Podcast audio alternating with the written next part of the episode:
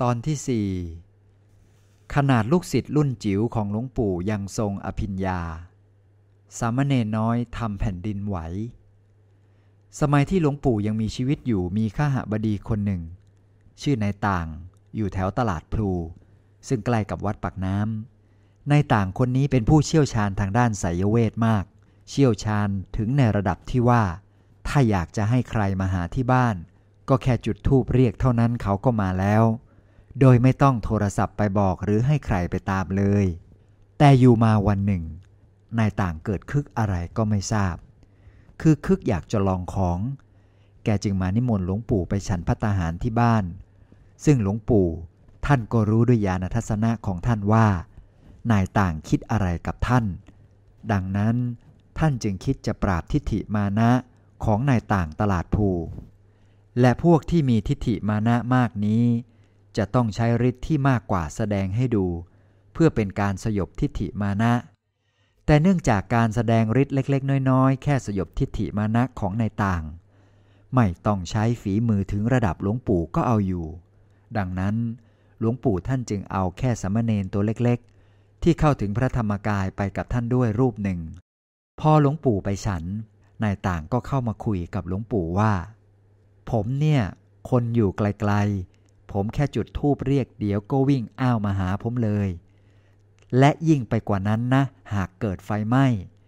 ผมก็ไปยืนบนดาดฟ้า เอาธงอันเล็กๆ โบกไปโบกมาแป๊บเดียวเท่านั้นไฟก็ดับได้ แล้วหลวงพ่อล่ะครับ เก่งทางไหน เก่งยังไงบ้าง ไหนแสดงอภินิหารให้ผมดูบ้างสิเพราะผมได้ยินกิตติศัพท์หลวงพ่อมานานแล้ว เมื่อในต่างพูดจบ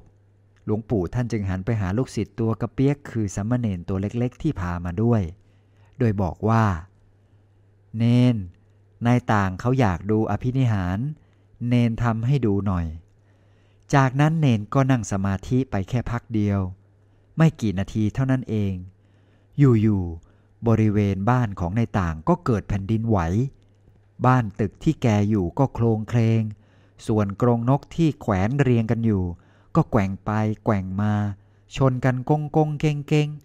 ส่วนนายต่างก็ทรงตัวไม่อยู่ เซไปเซมาต้องจับโน่นจับนี่ จนร้องอุทานขึ้นมาด้วยความตกใจว่า พอพอพอพอแล้วครับหลวงพ่อ จากนั้นก็ก้มกราบหลวงปู่ กราบสามเณรก้นกระดกเลย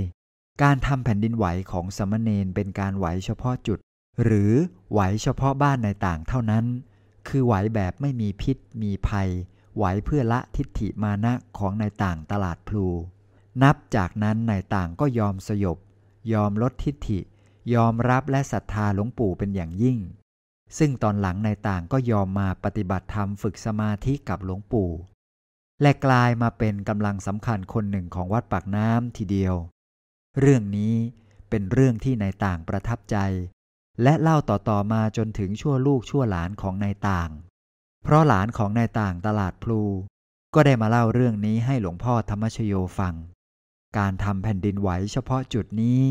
เป็นความสามารถเล็กๆ น้อยๆ ของพวกที่เชี่ยวชาญในวิชาธรรมกาย ขนาดสามเณรน้อยๆ ระดับลูกศิษย์ยังทำได้ขนาดนี้ แล้วหลวงปู่ที่เป็นถึงระดับอาจารย์ จะมีความสามารถขนาดไหน ก็ลองคิดดูกันเอาเอง อีกเรื่องคือสามเณรตาทิพย์ เรื่องนี้พระครูภาวนากิติคุณ วัดเกษมจิตตารามจังหวัดอุตรดิตถ์ท่านเล่าว่าสามเณรประพัดวัดปากน้ำที่ได้ธรรมกาย ท่านเล่าให้สามเณรวัดตะเคียนฟังว่า ตัวเองได้ไปเรียนวิชาธรรมกายกับหลวงปู่วัดปากน้ำและได้ไปดูสวรรค์มา พอสามเณรวัดตะเคียนฟังเสร็จก็ไม่เชื่อ จึงพูดขึ้นว่า กูไม่เชื่อมึงหรอกว่ามึงได้วิชาจริงหรือเปล่า งั้นให้ลองดูซิว่า พระที่อยู่ในย่าม ของสามเณรวัตเคียนนั้นมีกี่องค์ ในย่ามมีพระเยอะแต่ไม่เคยนับ และพอสามเณรประพัดเข้าสมาธิไปดูเสร็จก็ตอบว่า ร้อยกับสององค์ จากนั้นจึงได้เทพระในย่ามออกมานับ